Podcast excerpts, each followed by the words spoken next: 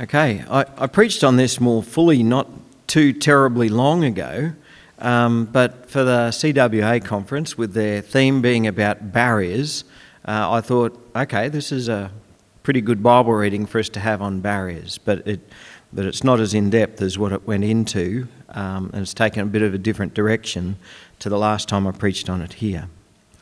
Uh, but breaking down barriers, that, that's pretty much a perennial topic, isn't it? It just keeps coming up. Uh, I'm, the sort of bloke, I like to be able to deal with an issue, have it dealt with, and I can forget about that then, that all that's dealt with, and I can go and focus on something else. Uh, but barriers between people are not like that. We break these barriers down, but then they seem to keep just coming back again. They're, they're worse than brigalow suckers. Uh, barriers, even once they've been torn down by one generation, very often reappear in the next um, if they haven't already reappeared sooner. They're, they're a symptom of our human brokenness. And in our communities, in our state, in our own families, and, and, I said on Thursday, dare I say it, maybe even in the CWA, and I would say it here also, maybe even within our own church, there are barriers. We may not want to own it, we may not want to admit it. We may want to keep these barriers hidden so nobody else are aware of them, but there are barriers of all sorts. Sometimes these barriers are minor and people take offence over trivial issues, but sometimes these barriers go to the very core of who we are. Uh, our ingrained beliefs and attitudes, our lived out experience, all come together to cause us to block or to shut out or to prejudge.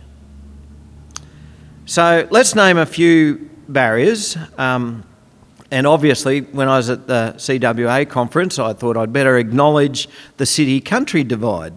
Um, and let me tell you, this is a very real divide. Um, for three years, I had to live in Brisbane while I was going to Bible college.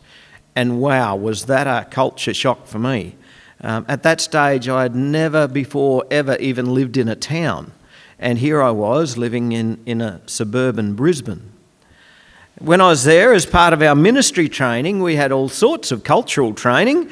Uh, we worked with Aborigines and Torres Strait Islanders, we worked with Tongans and Fijians and Koreans and Chinese. But I came away from all of that training feeling that I had experienced no greater divide than what I had already experienced with the city country divide. See, I found I can, I can relate better to an Aborigine from the country than what I can to a white man from inner city Brisbane. Uh, I can relate better to a Tongan who lives in a small village and, and feeds his family by growing his own vegetables than what I can relate to a West End sensitive New Age guy, or whatever acronym gets used for that these days. And so there really is a barrier between city folk and country folk, but mind you, it's not all one sided. We country people can put up just as big a barriers or bigger barriers than what city folk can. But let's name a few other barriers. There's the barrier between black and white, the barrier between the haves and the have nots, the barrier between public school and private school and homeschool, the barrier between landowners and wage earners, the barrier between farmers and greenies, or even just farmers and graziers, the barriers between Labor and Liberal, and the barrier between those who can get the NBN and those who cannot. Yes, we notice some people here who can get NBN. All right, that's, that's a trivial one. Well, Roy's not upset that he doesn't get it.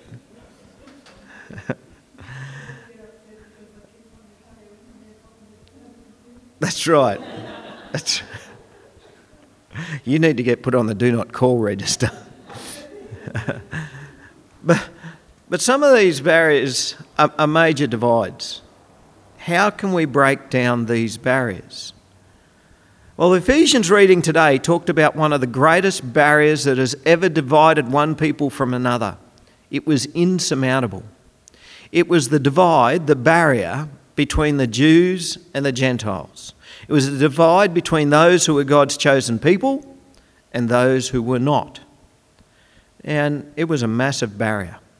Uh, it was a genetic barrier. The, the Jews were very strict about recording their family history so that they could look back and say, look, there's my great, great, great, great, great grandpappy. I've dis- descended from one of the 12 tribes of Israel. Right? It was a genetic barrier. Secondly, there was a physical divide. Uh, you may have noticed some talk in there about, in that Bible reading, about circumcision. Um, now, for circumcision, for Jews, it wasn't a public health issue. For a Jew, it was a mark of being a Jew. It, it's like an earmark on your sheep or like branding your cattle. Um, a young little Jewish boy would, would be marked as one of God's people. And I don't need to tell you how it's done. You, you, you can work it out, can't you? Uh, just snipping off that little bit of skin and it brings tears to your eyes. And my wife's just given me that. That's enough. No more. Right? So the Jew would say, I'm marked. I'm one of God's people. Thirdly, there was a religious barrier. In the Jewish temple, in the outer precincts of it, there was this area called the Court of the Gentiles. The Gentiles were allowed to venture into the Court of the Gentiles, and that was it. They weren't allowed any closer. They came up against a wall, a physical barrier that prevented them from getting any closer to the temple. And fourthly, there was also a spiritual barrier. There's no doubt about it. They were cut off. Now, Paul is talking to the Gentile Christians in Ephesus, and he's reminding them what it used to be like for them. He said, Remember that you were at that time separated from Christ, alienated from the commonwealth of Israel, and strangers to the covenants of the promise having no hope and without God in the world. We reckon we've got some barriers to deal with. These are eternal barriers, barriers that are very difficult to cross. But then he goes on to tell them, but now there is peace between the Jew and the Gentile. Because they're no longer divided, they are now one people. Now, how is this possible? How can such a division, such an unassailable barrier, be destroyed in such a decisive way? Well, humanly speaking, it's impossible.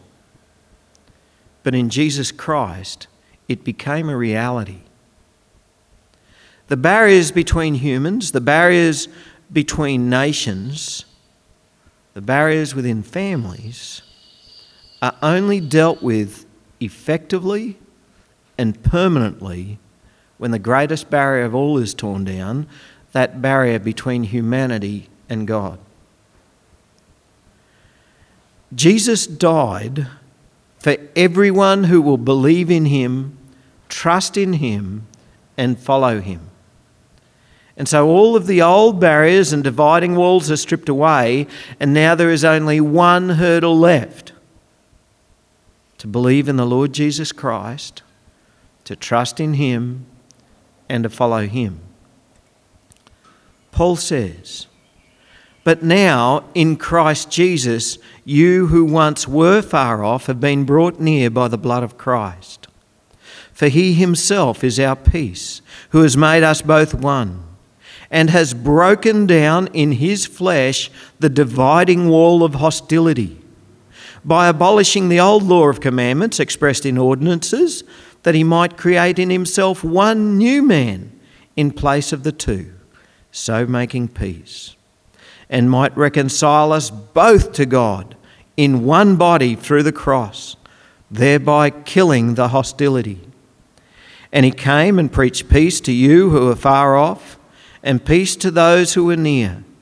For through him we both have access in one spirit to the Father.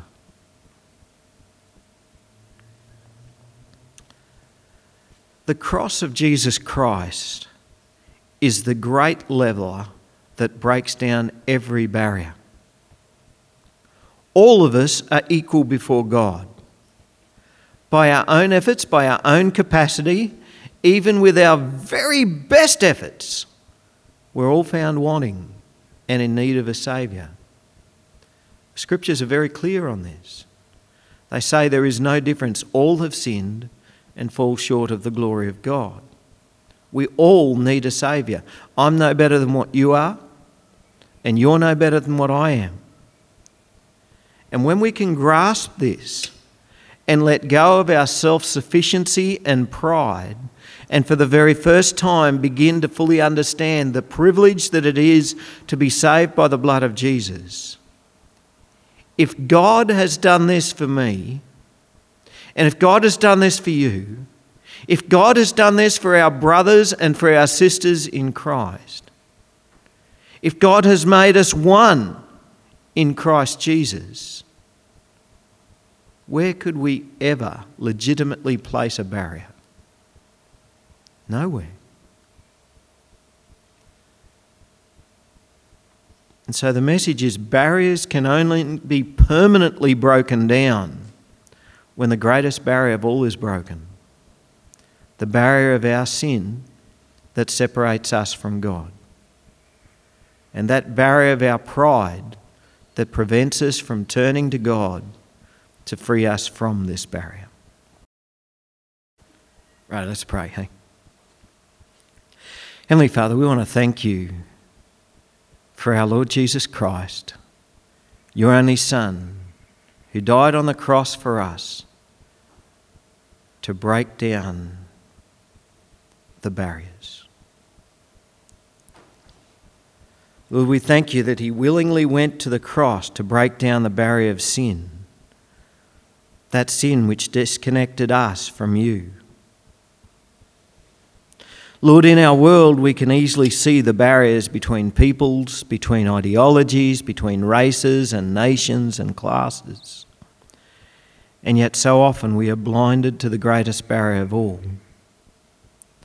that barrier which causes all other barriers, the barrier between yourself and us.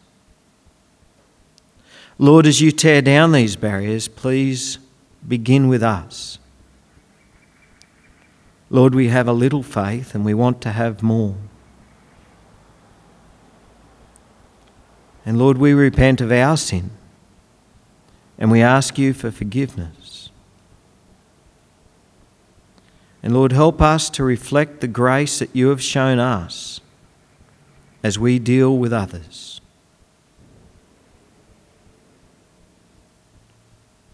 We praise you in the name of our Lord Jesus Christ.